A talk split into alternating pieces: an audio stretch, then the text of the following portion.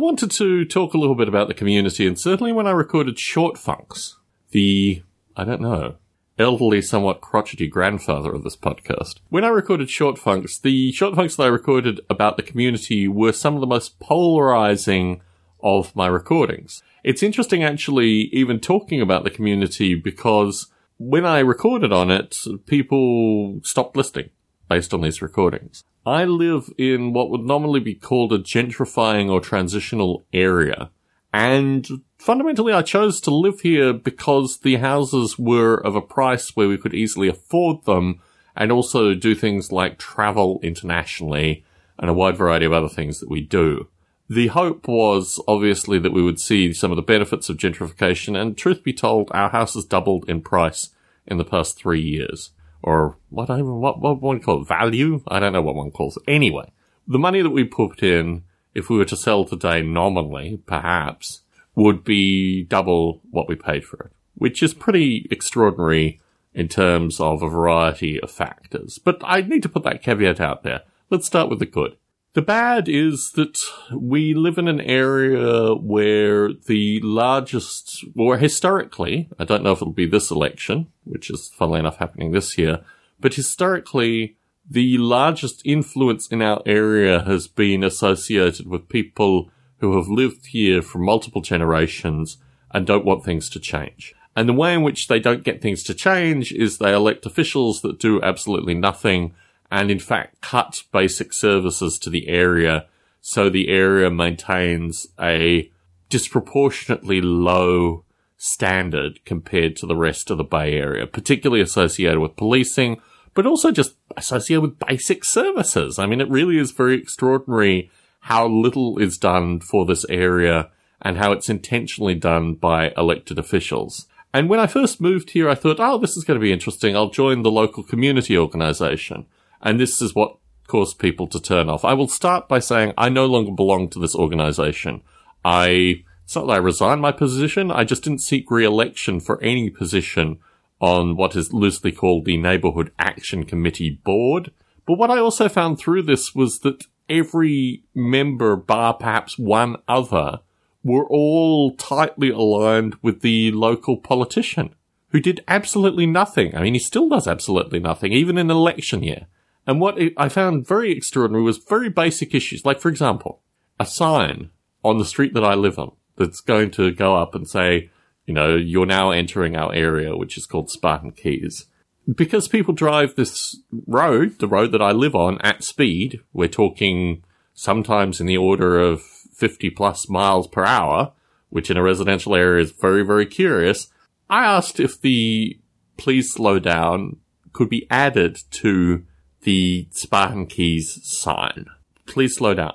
Please slow down. Just that. And the remainder of the board, politically affiliated as they are, didn't want to do that. I live on a truck route, a cement truck route that drops, well, in the order of millimeters of cement dust a week on our house. It's quite extraordinary. No interest from the board to do that. We have a gang house, quite a substantial and well-known gang house that has become internationally famous, as I would like to point out, because when the DEA raided them, aside from a local San Jose police officer who is still working for the San Jose Police Department, he was found to be providing the gang house with information so they could deal out beatings and various other things in the community. Anyway, this gang house, for every other offence that it had in the community, became famous because in the basement there was an alligator. And obviously they used the alligator in order to terrorize people. This is still an operating gang house between the police department, which clearly has its reasons for maintaining these gang houses. And when you talk to them about why they maintain the gang houses, you get very strange answers, which are indicative of institutional corruption. If you watch The Sopranos, these kind of shows, you realize that actually this way of saying these things is so curious in any real setting. So literally 5 houses down, the alligator house. No interest in doing this. In fact, the president of the community organization, one of the final things before I left, said to me that I should contact the owners of the house, who are the gang. write to them and explain to them who I am so the gang can target me specifically. This was the quality of advice that I received in my process of leaving the local neighbourhood organisation. If there was an independent organisation that wasn't attached to the local politician, the anger and concern that this community has could actually reach a means of dealing with it. But as it is, in this election year, I decided not only to not participate anymore, but really, really remove myself from mailing lists and things like this. Put myself in a position where I am in no way attached to anything going on with this stuff. And what I find particularly curious is we are beholden to whether the local party machine will run any independent candidates, or if there will be independent candidates, or if the other party, which here is the Republicans, ladies and gentlemen, will run any other candidates. You start to wonder, particularly there's this curious political narrative in the US, that the Democrats are better than the Republicans that you encounter with some people. And they repeat this thing so many times that you start to wonder, what's the basis for this thing, right? You live in an area which is institutionally corrupt. 2 years ago, I organised a meeting that the mayor attended and our local council member and the police captain in the area. And the police captain said out loud to an audience of about 80 people, do not bother calling 911 unless you're being murdered, because we will not come out. That is the embodiment of the level of institutional corruption that I have experienced in the city of San Jose. The alligator house, the nonsense associated with the police officer assisting the alligator house gang, all these other things. There are in the order of 7 other gang houses with different gang affiliations in our neighbourhood that are being maintained by the San Jose police in one form or another. Seeing this level of institutional corruption, seeing this level of, like, how on earth can this happen in this day and age? They take federal money and state money in order to enforce a variety of things. And then mysteriously, I guess they're taking gang money as well, right? I mean, it makes no sense. Well, we can't target gang houses because they own the properties. That's the line you get. That is the level of institutional corruption. So they put up statues for policemen, these kind of things in this area. Not statues for killed home occupants or anything like that. In the year that the 2 brothers were killed that I called the thing, and I mean, other people were involved in the community as well, but the people that were missing were associated with our local council member and to a lesser extent the mayor's office associated with organising this thing. And anyway, in that year, within a mile radius of our house, 15 people were murdered with guns. Within a mile radius of our house. And in this experience, the city and our local council member did not take any federal funding for this thing, which is unbelievably curious. In any case, my resolution to the community is not to participate, actually to pull myself out of this thing and go bunker style in my house for however longer we choose to stay here. Part of that is associated just with my emotion. A homeless person died a couple of streets over in a car, was dead there for a day or so. Till I guess the body got to a point where, you know, people called the police and they actually came after a period of time, obviously. Historically, these are the kind of things that I would be involved with the local community. Historically, this is the kind of stuff that I would deal with. Not my problem. I'm really moving so far away. There are so many issues that I raised as a member of the board that were just flattened because they were political issues. Well, here's where it gets particularly curious. Because the local council member was going to do nothing, they became political issues, right?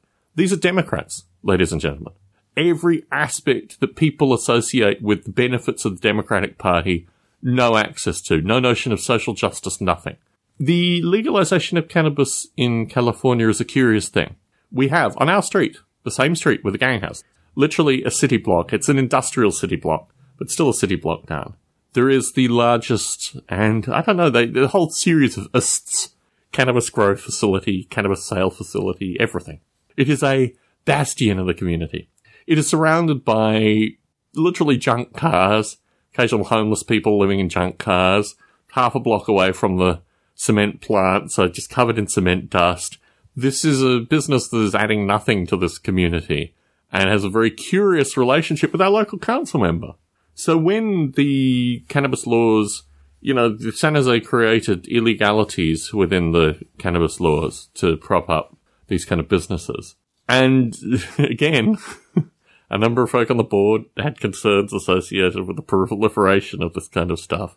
But now none of them do anything. They don't care. They're not interested because the local council member is paid by these people to just do nothing. And in fact, when you contact him, associated with the level of concern that this business is there, doesn't actually contribute in any way to the community, just exists there as a, I don't know, property space. You get this amazing, positive, flowing, gushing email back from the local council member talking about how wonderful this whole thing is. And you realise very thinly that institutional corruption is just so completely pervasive. It's just like, ah. So I'm getting this out of my life. Just not engaging, not participating, not putting any energy in anymore. Because it's just wasted energy. I put 3 years. It's supposed to, they were supposed to only be 2 year terms. Mysteriously, I carried on for an additional year. 3 years into this thing. And all it caused me was stress and strife. And obviously, a lot of comedic material came out of this thing. But yeah, my role now is minimal. To get through this election, deal with all this nonsense, see what comes out of it.